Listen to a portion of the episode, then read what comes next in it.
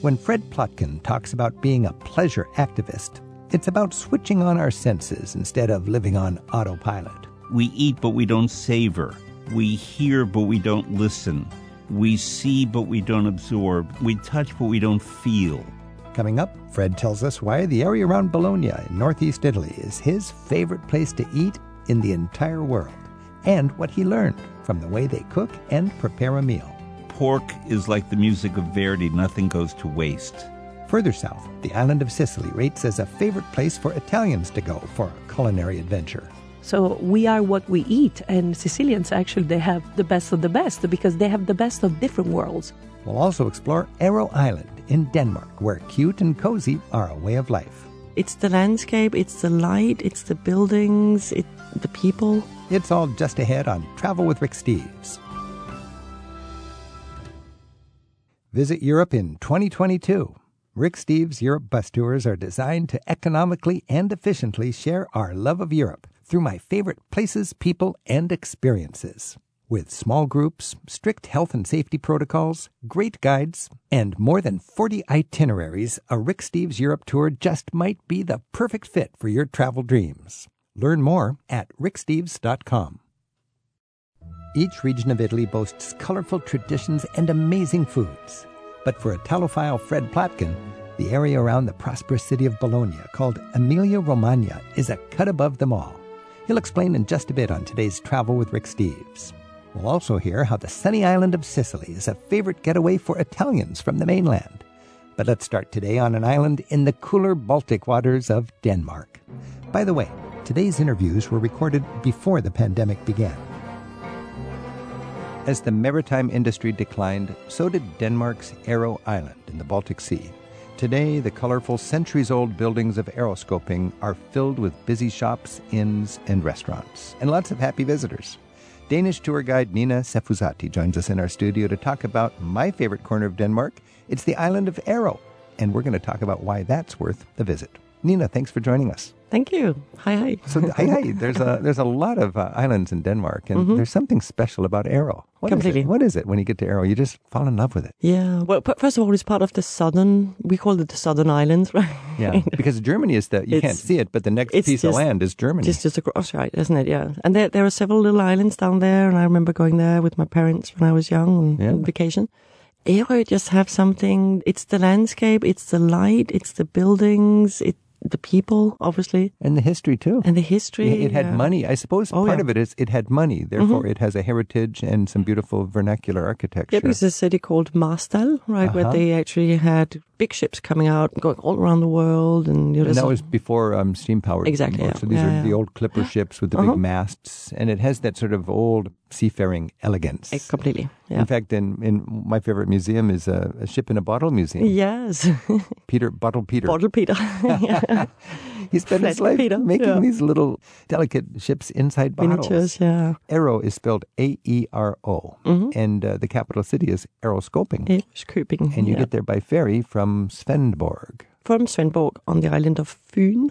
So if I'm yeah. in Copenhagen and I've got three or four days in Copenhagen mm-hmm. and I want to get to the countryside, mm-hmm. how do I get down to Arrow from Copenhagen? Well, either you you have you rent a car, right, mm-hmm. and you drive across the island where Copenhagen is situated, and you have a bridge crossing uh-huh. the Storebælt, the That's Grand right. Belt. All the the major islands are tied together. With yep. uh, Storebælt means the big belt. The big belt. And that Storebælt continues even to Sweden, connecting Copenhagen and. So yeah, that's the other side of on the other side yeah. of Copenhagen. Yeah. So yeah. basically, you get in mm-hmm. the car and you drive right down mm-hmm. to Svendborg, mm-hmm. and then exactly, you hop on an old little ferry. Yeah, you, you might have to make a reservation in the, in the high summer season, right? But so and and the island is small. The the summit of the island is you hike up. It's only a few hundred yards. Oh, the uh, the, uh, the view, yes. And then you go to Blank, the south yeah. coast and yeah. you get to that that Voderup Klint. Yeah, and, Voderup Klint. Yeah, yeah, yeah. And then you you feel you have a sense of the um, prehistoric history there. Mm-hmm. Yeah, because you have, and, and that's everywhere in Denmark, obviously, right? First of all, it's it's a beautiful, you know, natural site. Yeah. And you go a little inland, and you have the the ting, right, where the people, let's say the Vikings, so gathering. A ting would be a, a, a gathering of a people, gathering place. A, a tribal gathering with, right. with the chief of the the Vikings or whatever. Yeah. And what's very interesting to me is uh, Christianity came to Scandinavia around the year uh, about a thousand years ago. Mm-hmm. Before that, people were still having their, their pagan Nordic religions, and you have these tombs and these stone circles mm-hmm. and these uh, kind of things. And is it just coincidence that the the churches are built on top of these pagan holy sites? It's not a coincidence, is it? No, as anywhere else in Europe, right? When when Christianity is is coming in and they're Yeah. they're just taking over the sacred sites. Right. So this was your sacred site, but you know what? Now it's our No, sacred it's ours. site. you know, because my favorite church, I think, the one we're thinking about in the countryside there, it's got this um, long uh, stone, much older burial tomb, mm-hmm. you know, mm-hmm. Yeah. and that would have been a, a holy spot. And I can just, you get mm. romantic. You can imagine Oh, people with their torches gathered around that. Mm. It's amazing. Nina Sefusati was born in Copenhagen. She married a Franco-Italian, and now she guides tours from her home base in southern France. She's telling us about the joys of Arrow Island in her native Denmark right now on Travel with Rick Steves.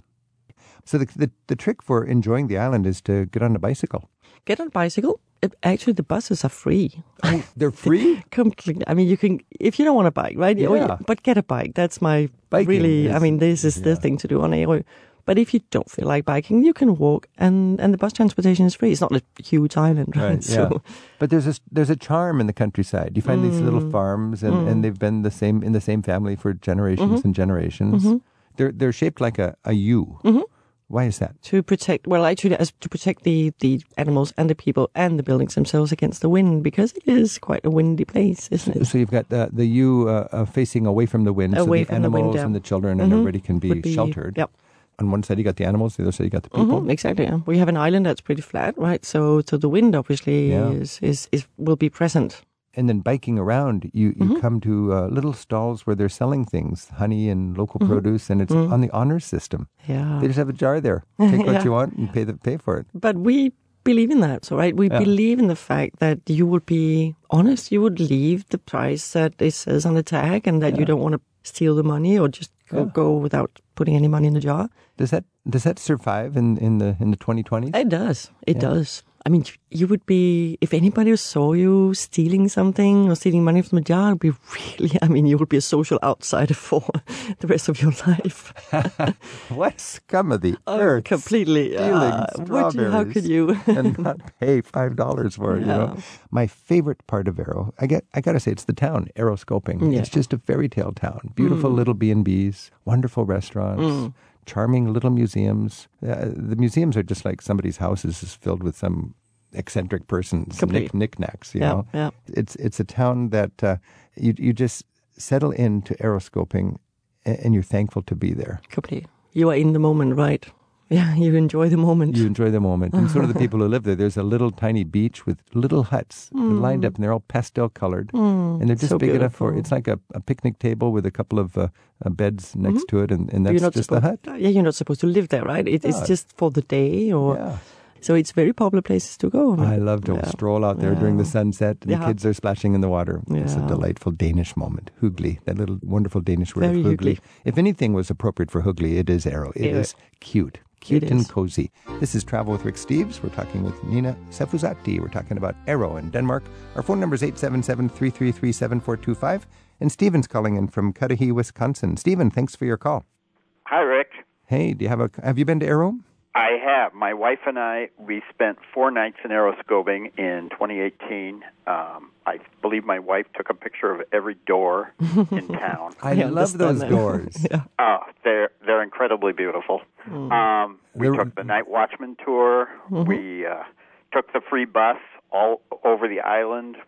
We particularly loved the Bregninge Church um, Yeah. with Yes. its frescoes. Um, you know, we went to Flaske Peter, the bottle ship in a bottle Okay. museum. You remember him. Yes, I mean it's just so incredibly romantic because I mean we were there in June and all the flowers were in bloom and Yeah. it was just spectacular. Hey, hey, Stephen, tell me about the Night Watchman's tour because I thought that was a, a wonderful new um, thing to do after dinner or, or in the early evening there in, in Ærøskøbing. It is. It's uh, an old local. Uh, he gives a tour, and some nights it's in Danish, uh, some nights in English, and we of course took the English tour. And you know, he told us things about uh, the town that you know only a local would know. So it's an intimate chance to walk with a local, and it's a perfect Yeah. thing for a town like that. It's just an hour, and you, you make a friend, and, and you, you learn that the or the red doors are made with uh, painted with ox blood or something like that, and uh, why are the windows so small, and all those intimate details. Stephen, did you enjoy any of the um, the food in Ærøskøbing? We did. We had uh, wonderful meals. We also, you know, we bought groceries in the local store, and we just sat on the beach, and you know, or perfect. there's picnic tables in the town square, and we would just sit there and have a lunch, and we just had a wonderful time. I think they know how to live well. Stephen, thanks for your call. Thank you, Rick. Happy travels. Thank you, travels. Stephen. This is Travel with Rick Steves. We're talking with Nina Sefusati. She's our Danish guide for the island of Arrow. And Nina, Arrow has had a, a lot of energy lately, and I'm talking um, solar power and wind power. Uh, tell us just about the initiative there. I think they were trying to be completely solar and wind powered. It's it's like the rest of Denmark, by the way, yeah? that they are trying to get away from all all the, the, Mm-hmm. The polluting. fuels, yeah. yeah.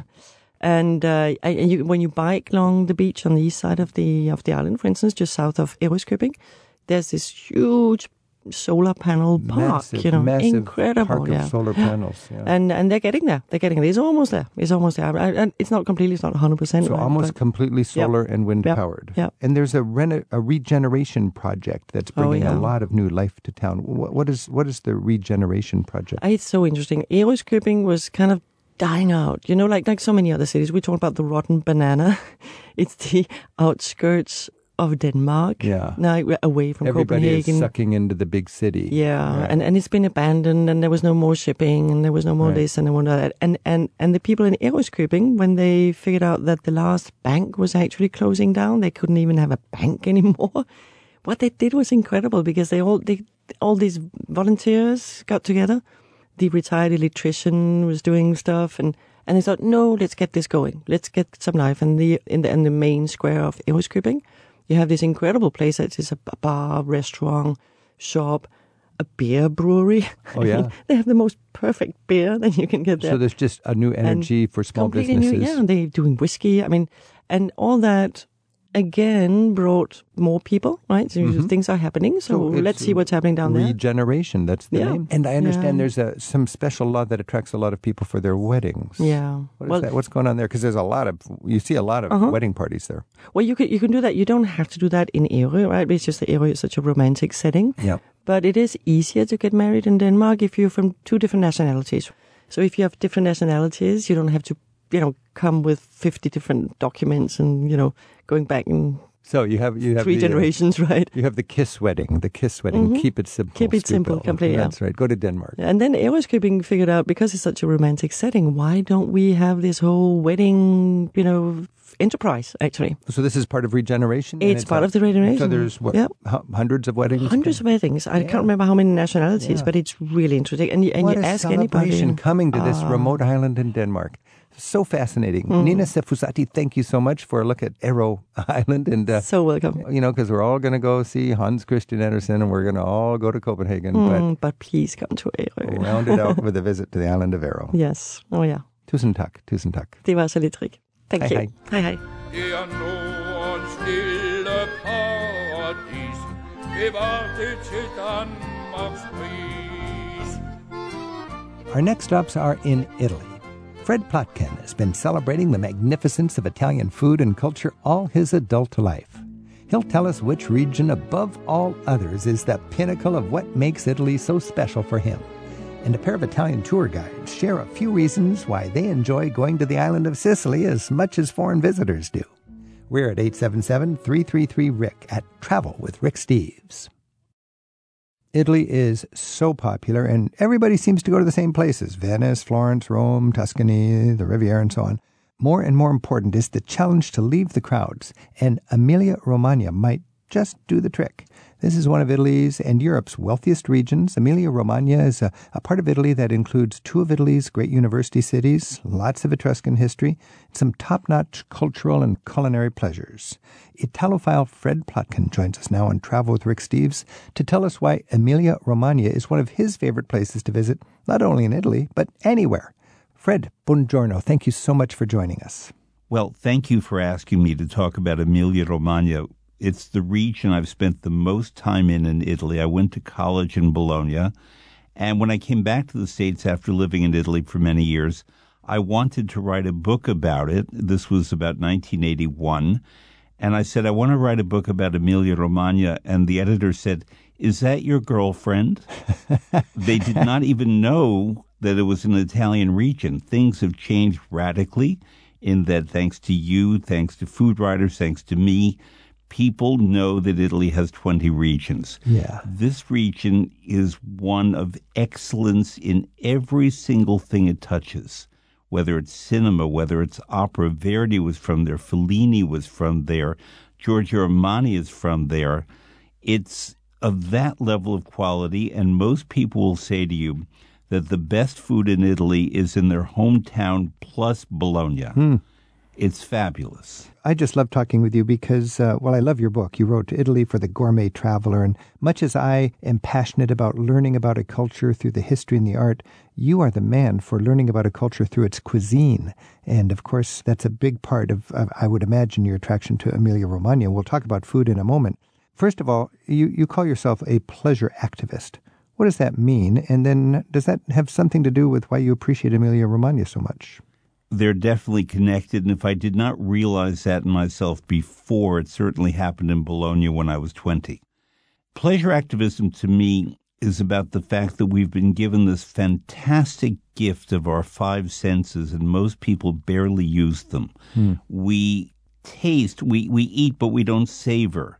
We hear, but we don't listen. We see, but we don't absorb. We touch, but we don't feel. My lightning bolt realization was let's take advantage of these gifts. And in Bologna, in Emilia Romagna in general, all the senses are activated. Activism for me comes from activation of the senses. And pleasure is a good thing.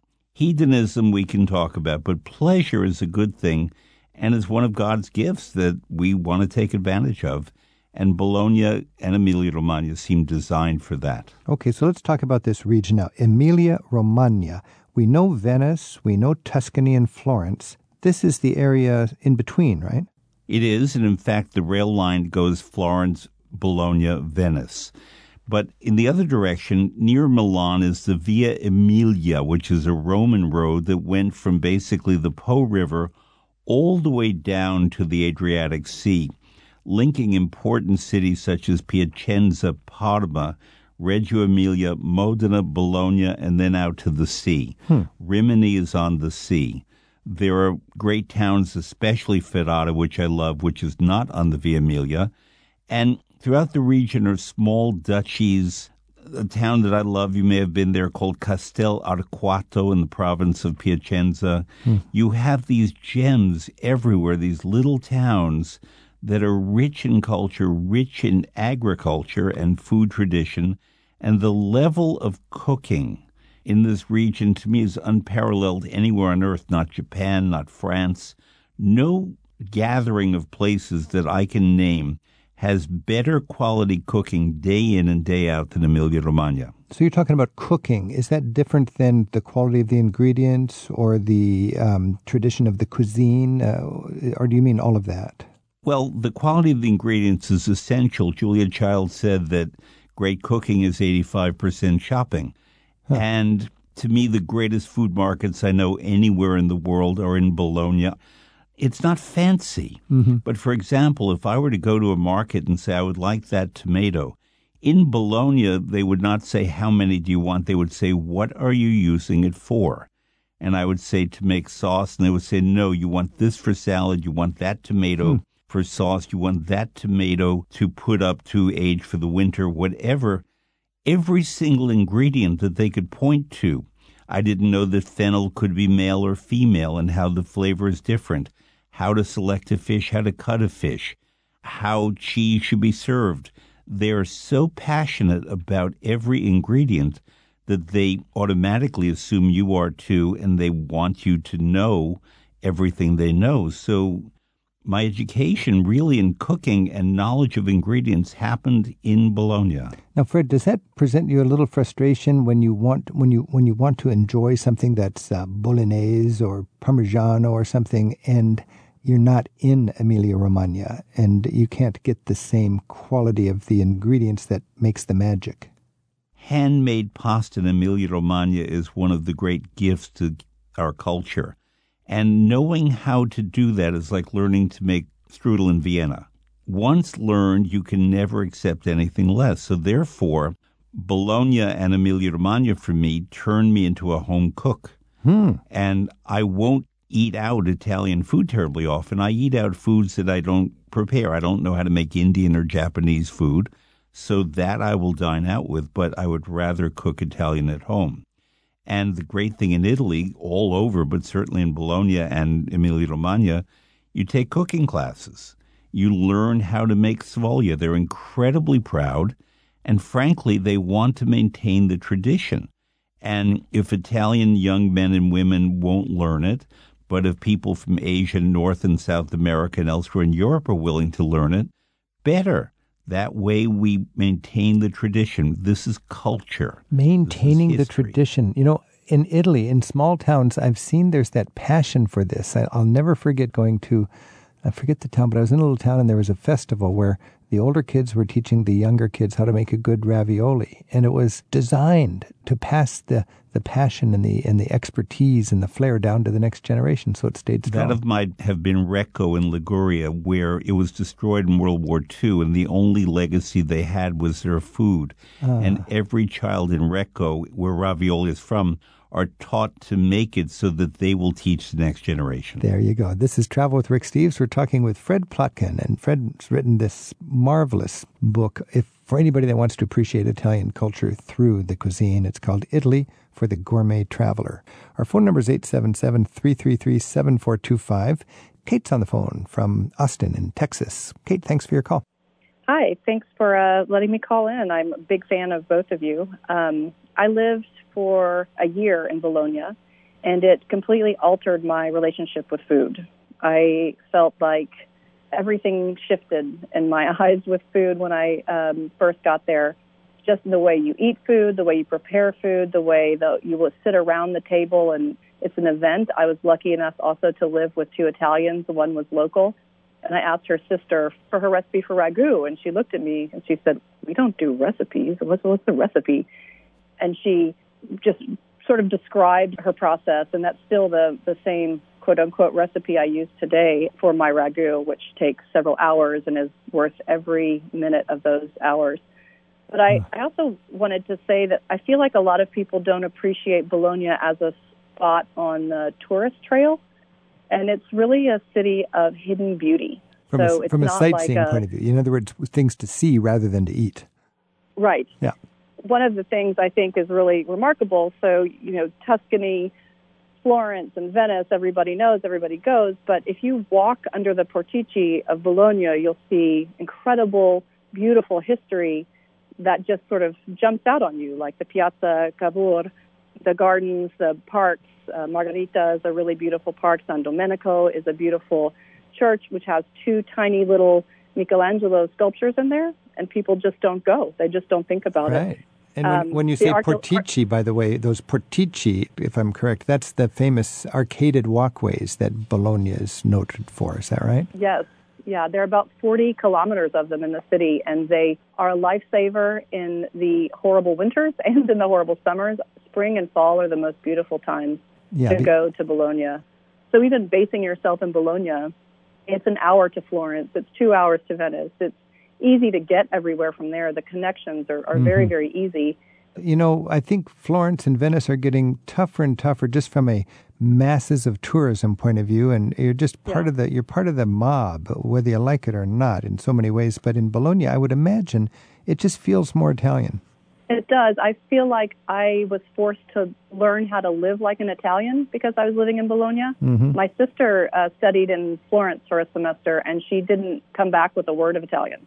Right. then I spent a year in Bologna. I had to learn Italian. I had to Right. negotiate in the market, in the food market. Um, it was a much more Italian experience. And I think getting an apartment, living there, shopping in the market, making some meals, it's really a remarkable city that I think falls off a lot of people's radars when they think, I'm going to go to Italy and I'm going to see all the spots. But it's just for the food alone. The year I lived in Italy, I had one bad meal, and that was entirely my fault. All right. Thanks for cluing us in along with uh, Yeah, Fred about so Bologna. much. Our phone number is 877-333-7425 and Martina is calling in from Atlanta. Hey Martina. Hey, Rick. Hey, Fred. I'm a huge fan. And thanks to your book, I made a food pilgrimage to Emilia Romagna a few years ago. I thought I knew everything there was about it. My grandmother is Piemontese, and I know about that cuisine. But after reading your book, I, I really it was a food pilgrimage. I went to Modena. I wanted to see how balsamico vinegar happens, and boy, it's nothing like what we have in the stores here in the U.S. And I also visited Bologna, and it is a beautiful city. And it is a city where I felt like I was living as a temporary local. I went to the Ugo Bassi market um, and just marveled at the quality of the food there. Talk and about that, Martina, because I, I just think these markets in that part of Italy just are, they're hard to appreciate unless you're actually there. What's, what's an experience you remember from the market that really made it vivid? Well, what I love about Italy in general, Italians, is their pride in their work. Mm-hmm. And I had a lovely conversation with a man in a cheese shop. He had on a white fedora and the white apron and you know I, I had a little italian i had to learn how to speak it because my cousins in piemonte don't speak english it's most of my italian's gone now but uh, pretty good four years ago when i went there and Mm-hmm. they love that i tried to communicate and and they're so polite uh in other countries when i try to speak the language they immediately go into english in Mhm. italy they listen they start to reply in Italian until they see my eyes glaze over, and then they go into um, English. That's but, so um, great. That's so fun to be in the market and connecting like that. Thanks, Martina, for your call. Thank you so much. Okay. Bye bye now. Bye now. The author of Italy for the Gourmet Traveler and Opera 101, Fred Plotkins, telling us about his favorite region to eat in Italy right now on Travel with Rick Steves. Fred explains how portico doorways are a signature look in the city of Bologna. That's in an extra you can hear at ricksteves.com slash radio. Hey, Fred, you know, when you think of Bologna, a lot of Americans think of bologna, about the cheapest meat you can get. But it's actually not a, a low end meat in Italy, is it? Tell us about uh, the equivalent. Well, it's from Bologna. It's called mortadella. And Mortadella. mortadella is a combination of pork, spices, pistachio, and little bits of the best fat you'd want to eat. It's very healthy fat. And it comes two ways either in slices, these big round slices, or in chunks. It's really the only pork product I can think of that can be served either way. And mortadella can be chopped up and put into pasta fillings. It's a wonderful thing, but frankly, let's not forget prosciutto di Parma and the delicious salamis that come from that area. And then there's something magnificent called culatello, uh, which comes from the butt of the pig. And it's made only in a couple of towns. One of them is called Zibello. It's on the Po River. And prosciutto is long drying for 14 months of the leg of the pork. In contrast, culatello is aged in moist environments near the Po River and takes on a more tangy but absolutely delicious taste. Hmm. It's a slightly different part of the pig. And I could take you from town to town in Emilia Romagna and you'll discover different pork products. They always said that pork is like the music of Verdi, nothing goes to waste. Hmm, hmm, hmm. And I do want to commend, there are so many towns I could commend, but two more Ravenna and Ferrara. People don't visit them that much. Ravenna was the capital of the Western Byzantine Empire. It has the most magnificent mosaics in Europe, and Dante is buried there. And Ferrara to me is the great undiscovered town. Obviously, the food is magnificent. It was the home of the royal Este family, but also of the Borgia family, as in Lucretia Borgia. They built incredible buildings, palaces, and so on.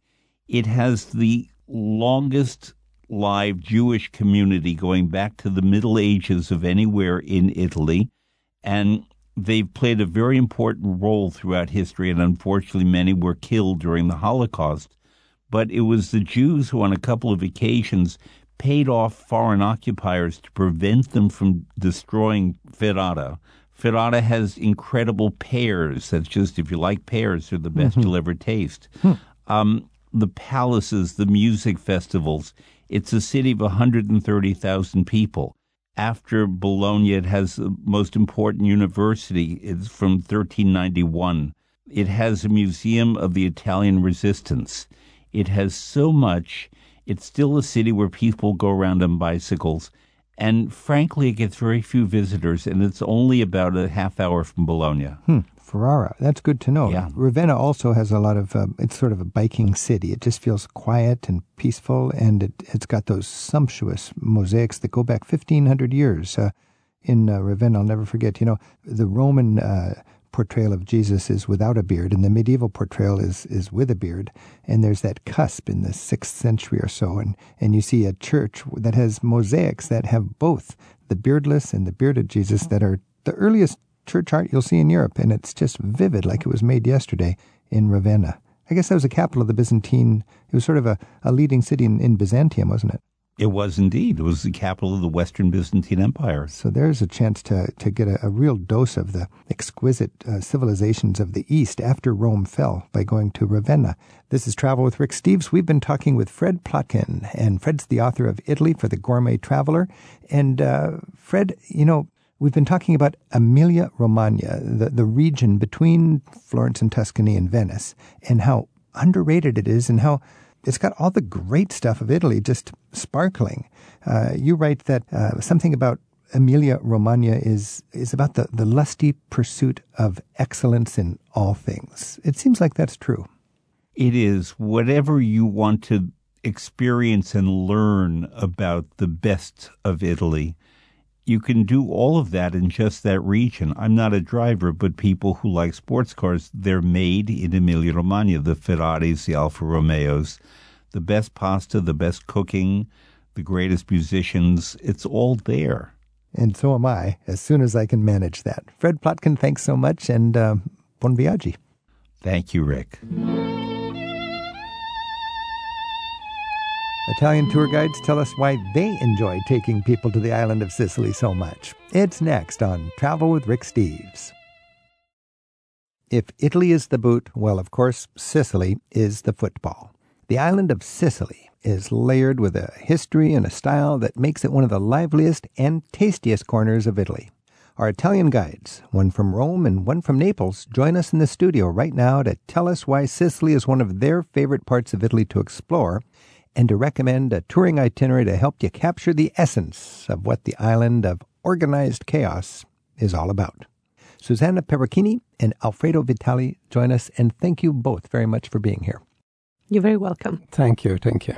Alfredo, give us the big picture. What is unique about Sicily compared to the, the rest of Italy that you and Susanna live in?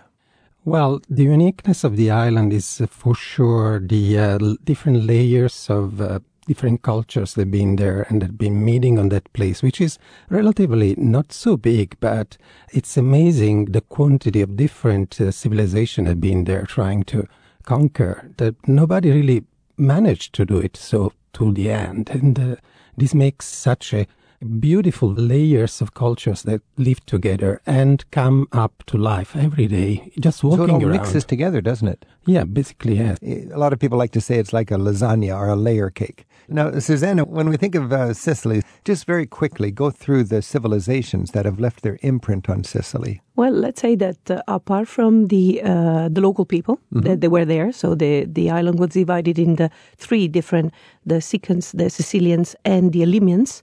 Then we started to have a mix, a melting pot, a So real who melt- came in? Because there's many invaders. Well, just who Phoenici- came in? Yeah, just boom, Phoenicians. boom. Uh, uh, we had the Greeks, the the Romans, the ancient Romans.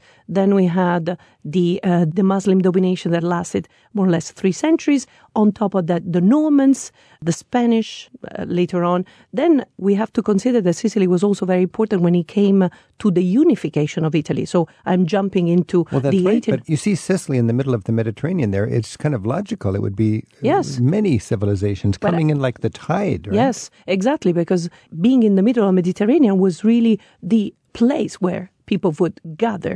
And it was at a revenue that was uh, uh, even much more than England on its own during the, the so good it was a very uh, important place from a trade point of view. Absolutely. And Alfredo, even in ancient times, I, I understand some of the most important cities in the ancient world were in Sicily. Yeah, absolutely. It's Special, for example, for the Phoenician uh, civilization, because the Phoenicians got there on the western part of the island, close to Trapani on the island of Mozia. And Mozia is one of the few places where Phoenician remains are still visible. Because so you know who that are the Romans. Phoenicians? We hear that word a lot. But, well, they, uh, they came from Northern Africa, Northern African coast. It uh, used to be there. Carthage was the uh, uh, original uh, city on the is coast. this Carthage? Carthage, Yes. yes. So the Carthaginians came They over. came over and they That was a big colonized the little the little island in front of uh, of Trapani called Mozia, and then from there the the Because that's the only part. Carthaginian site I've ever seen in Europe, I believe. Well, because that's actually one that is that's remained because the Romans attacked the northern part and they they till the point that Carthaginians had to be destroyed. Now, both of you look at Sicily from Naples and from Rome.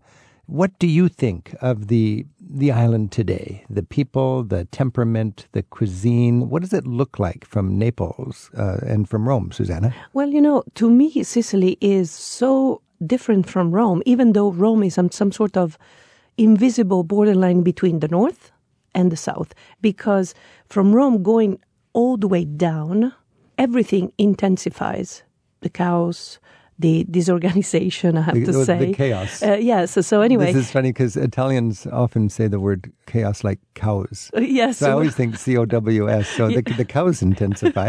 And that's why we Yeah, got the wonderful does. mozzarella. exactly. So for me, uh, Sicily is intensified uh, emotions. Uh, there are certain things that you can only see in Sicily. And you know, now it comes to my mind that among the many uh, mosaics, Roman mosaics that I've seen in my life, the best so far have been the ones uh, in Piazza Armerina because they have This this is uh, uh, Casale. What is that? uh, Villa del Casale. The, it's the Roman mosaics in the middle of Sicily. It's an Exactly. incredible thing. It Yeah. is incredible, especially for the colors, the preservation. So, what I'm trying to say that Sicily has the power to attract people because of the diversity, because of the history, of course, but the history is the base that created uh, also the incredible cuisine. So we are what we eat, and Sicilians actually they have the best of the best because they have the best of different worlds. So they have uh, Arabic influences, they have uh, the best pastries. Uh, I have to say in Italy. So I don't want to go deeper into food because probably you have other questions, but to me, Sicily is the quintessential, is the very best and the very worst at the same time. Can be. Okay, so Alfredo, let's talk about that from your perspective. Uh, Napoli, Naples. Yeah, To me, my- Naples is pretty cows. I mean, chaos. but uh, you look further south, and it makes it, Naples look kind of stable. Well, it is de- definitely chaotic, my city, but in a way, I really feel very close to uh, Palermo, for example. And you have to consider that Palermo and Napoli, they've been together in one of the biggest kingdoms that were in uh, Italy before unification. Was that the the, kingdom kingdom of- the two Sicilies was and called. to this day, you have a good boat connection from naples to we Naples do have to a boat Palermo. connection that uh, that goes every night, and it's really nice for I've people took- that I need to that boat. commute. It's a sometimes wonderful way to It get is. down to It's very very yeah. nice. So we are close in many ways, but also I have to say that Sicily is even more has even more layers than Napoli has. I mean, I come from a city that has a lot of layers. I mean, Napoli was founded by Oh, the yeah. Greeks and then the Romans, and then we had all the, the medieval time and so on. But in Sicily, you can find also the Phoenician influence we don't have, for example. And you find also, as we said, other parts of the Arabic influence never arrived really in Napoli, for example. What about the organized crime and the corruption that is a stereotype of Sicily? Is that yesterday, or is it still? Um, does it deserve that reputation of, of I- corruption? I will say that uh, there is for sure still a big influence on the island. What is different now is that that people have actually reckoned this problem and they try to fight it in everyday life and they uh, also try to get out of this, you know, parallel system to the state.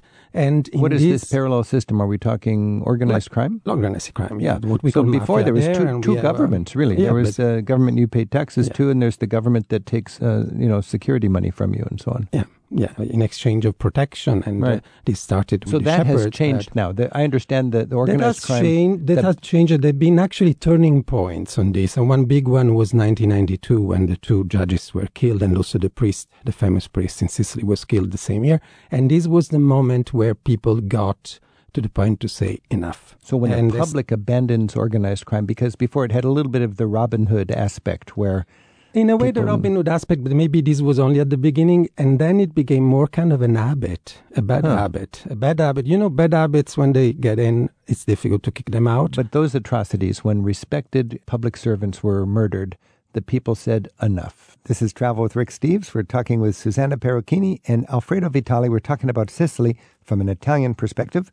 Our phone number is 877 333 7425. And Jean from Damariscotta in Maine is on the line. Jean, thanks for your call. Thanks. Nice talking to you, Rick. I just returned from Italy. I was there. I was in Italy itself for nine weeks, and then I was three weeks in Sicily. Wow, three weeks in Sicily. What, what was your impression? I absolutely loved it.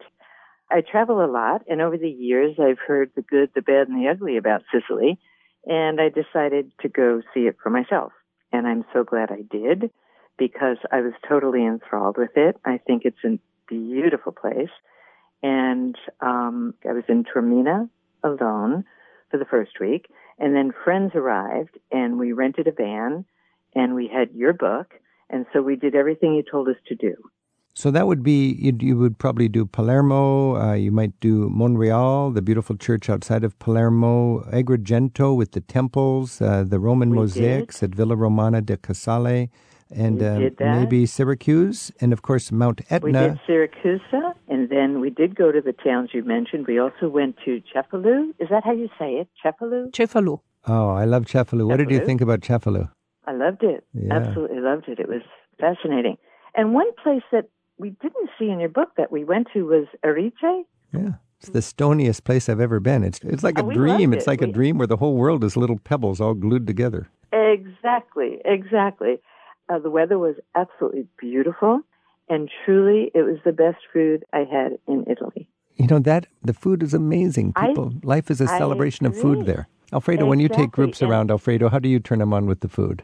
Well, the best experience, in, for example, when you are in Palermo or in Catania, also uh, is to go to the markets. That's really amazing. I mean, you know, the, the colors, the, the flowers, and the scents, and whatever you go, just the feeling of walking around and interacting with people, tasting Bollito, everything. bollito, Esatto, bollito. I get you, you know, I'm just hearing a man in oh. my. He's selling boiled bits of the cow. Bollito. Here, have a piece of the ear, and you can just. And the, one of our favorite places was the fish market in Catania. Catania. Oh, oh yeah. Catania's fish market Yeah, is a that's amazing. photographer's Oh. delight. Oh, Excellent. And we had dinner in one of the restaurants in the fish market Yeah. later that night. And it was like the fish jumped right out of the water onto your plate. Oh, I mean, love it was it. so fresh. It was absolutely marvelous. and Susanna, when you're with a group taking them around Sicily, how do you impress them with the food? Well, you know, I have to be honest, uh, you don't have to do much to impress people. You just have to take them, you know, to the markets, uh, have a taste of whatever they, they want to taste. It is true that for Americans at the beginning can be tough to understand that, uh, especially of animals, we eat everything.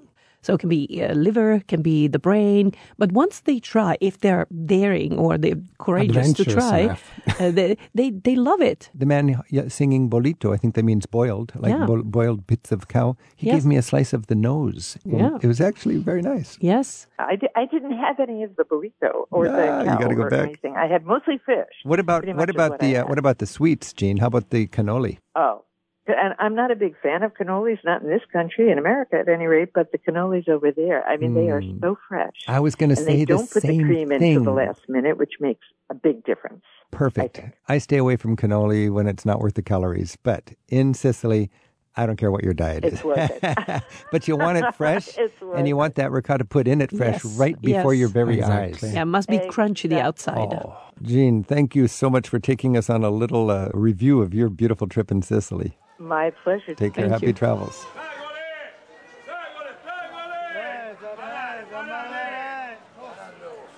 This is Travel with Rick Steves. We've been celebrating Italy. It sounded like Jean was sent to us by the Sicily Tourist Board there. She had such a good trip, and that's not unusual. If you go down to Sicily, you're going to have some heat, you're going to have a little bit of chaos, uh, you're going to have a very friendly welcome, great food, and no real crowds. No. I, I don't have many trouble with the crowds in Sicily. You have huge trouble with the crowds in Venice, Florence, and Rome. Uh, Sicily is about half the price and about a quarter of the crowds. Yes, it is absolutely true. In fact, Catania and Palermo can be uh, the two big cities, and they are, but you never feel, or at least I never felt, that it was as overwhelming as Rome and Florence and Venice Oh, can no, be, yeah. especially in high season. So there is always a space to be. There is always a moment you can sit down and have a coffee, watch for people. And I believe that this is one of the many beauties that Sicily can offer to people that they are travelers, but they don't want to be too stressed because crowds can uh, tire people. I had images from my earlier days of traveling of, of Palermo being not very comfortable, especially after dark. It was just run down and it had this reputation of, you know, organized crime. I've been there quite a bit the last few years, and you go to those markets and they're a festival of life. And then after dinner, you walk back to the same market and it's a whole different personality. It's the the young people out, Yes. the wonderful Yeah. bars, the beautiful trendy little corners, and Absolutely. under the stars. It's some sort of a traveler's dream come true.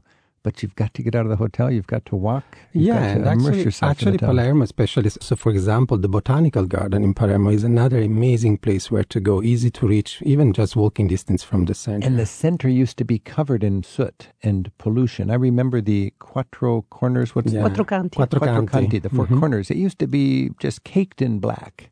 And No, now it's- it's, peeled free, and you see the It's beautiful been cleaned up, and also they have uh, they've done also uh, pedestrian street Pedestrian there. only, so they stop the traffic. That stopped the traffic. It's much easier to walk around. Makes it nicer in the evening, as you said. You you can feel very very comfortable to walk around. Well, you know, to me, Palermo, in the last few years that I've been uh, going there with the tours, I can see that there is a little, it's a little revolution. It's not a big one, as in Italy, we don't have big revolution, so everything must be a little bit softer. Yeah. But little by little, I can see that new uh, little places are open. Uh, younger people are around. Oh, As you said, a square can be a market during the day, and then it becomes like a, a lounge, a nice That- lounge. that's a good word for it. A lounge, and the children are out. It's cool. Everybody's Yes. relaxed. I've seen like a little renaissance in uh, Palermo. Palermo still has, let's face it, uh, like dark alleyways. That they're not necessarily dangerous. They're stinky and, and dirty, but uh, It's the same way with the old part of Syracuse. Wh- What is Yes, it? Ortigia. Ortigia, absolutely. Ortigia used to be a no-go zone. You- You, Absolutely. would not cross that bridge to that little island. Only 20 years ago. even the police didn't want to go there. It was ruled by the underbelly of society. Yes. And now is now now is one of the best areas to be in, in Sicily, and everybody wants to be there. It's very international. It's open. It's pedestrian. It's nice. New businesses, cafes, restaurants. Ortigia, the old center of Syracuse. And oh, I love, you know, I love the passeggiata in Italy. And when you like the passeggiata, go to Sicily. Yeah, it's all you need. Oh. Just to walk around. We're looking at Sicily as one of the favorite getaway destinations for many of our listeners on Travel with Rick Steves and for Italians as well. Our guests are tour guides Alfredo Vitali, who lives in the countryside near Naples, and Susanna Perucchini, who's based in Rome. Our guides explain how Sicily has a special relationship with the rest of Italy in an extra to today's interview. You can hear it on our website at ricksteves.com slash radio. And just a reminder, our conversation was recorded before the outbreak of the global pandemic. Our phone number is 877-333-7425, and Courtney's on the phone in Portland, Oregon. Courtney, thanks for calling. Thank you for taking my call. Yeah, what was your experience in Sicily? Well, I haven't been to Sicily. My my husband and I um, love food and we love ancient history, and we are trying to plan a two week trip there someday, like to rent a car and drive around. And this conversation has made me both a little nervous and reassured me because we spent a day at Napoli like maybe six years ago, and it was wild. We found it very crazy, and so just to hear Sicily described as sort of Napoli on steroids makes me a little bit nervous. Well, I wouldn't I wouldn't drive in Naples. I can't think of a worse place to drive anywhere as in Naples. So you don't want to have a car uh, in the big cities of Sicily, but a car is wonderful in the countryside of Sicily. You'd be very In fact, Sicily is overbuilt from a traffic infrastructure. They've got bigger roads than they have enough traffic to use them, I think. Uh, what would you say, Susanna? Well, I would say that definitely the big cities, uh, Palermo and Catania, I would ideally park the car and then start walking because it's uh, very manageable. Palermo is bigger, is the capital, but still, whatever you want to see, it's uh, more or less in the radius of uh, the center. You know, what you could do is you could fly into one of the big cities, Syracuse or Palermo, because you don't really need to see Palermo and Syracuse. You can do one or the other, and then pick up your car on the way out. And then for one week with your car, you can visit all of the countryside sites. And when you visit those famous sites in the countryside, your car is a blessing. When you have a car in Palermo or, or Syracuse, it's a curse. Yeah, that makes sense. That makes a lot of sense. Right. When would you um, recommend we go? Because I've seen like it could be green at a certain season, but we don't want to go when it's really hot. Is there a particularly good time to go? I will say that uh, springtime, late springtime, so I will say like April, May, it will be like best time. And also again, end of September, October, beautiful months. Uh, especially if you plan to travel by car and drive around, those are the best months. It's mm. not too hot, there is not too many people around, and you can uh, really enjoy uh, the structure of the of the island, which is made actually to be discovered. You have to stop in the little places. You have to, you know, to go around. You have to go and get on both sides of the island, the mm-hmm. eastern and the western. Go to Trapani. Trapani is such a special place, and not everybody talks about that. And the islands which are in front of Trapani, the the Egadi Islands, they're mm. amazing. And uh, Favignana is one of the most wonderful places I've ever been. Courtney, nice. I would say the most important thing is if you can avoid July and August, it's a good oh, idea because oh, yes. it's oh, yeah. very hot. Yeah. It's, yeah. it's brutally hot. Yeah. yeah. All right, Courtney, thanks for your call and, and best wishes in your travels in the future. Thank you. Bye now. Bye. This is Travel with Rick Steves. We've been talking about Sicily with Susanna Perucchini and Alfredo Vitali. Thank you so much for joining us. And it's great to know that you can see Italy and then you can get more of Italy with a little extra twist when you head south. Yes, thank you. Arrivederci. Ciao. Thank you very much. Ciao, A presto. Ciao. ciao. Travel with Rick Steves is produced at Rick Steves Europe in Edmonds, Washington by Tim Tatton, Casmara Hall, and Donna Bardsley. Andrew Wakeling manages our website. Radio affiliate relations are by Sheila Gerzoff. Our theme music is by Jerry Frank. Thanks to the Radio Foundation in New York City for their help this week. We'll look for you again next week with more Travel with Rick Steves. Hey, I'm Rick Steves. In my latest book, For the Love of Europe, I share highlights of a lifetime of exploring Europe, my favorite experiences, sights, and encounters in a 100 essays. Order your copy today at ricksteves.com.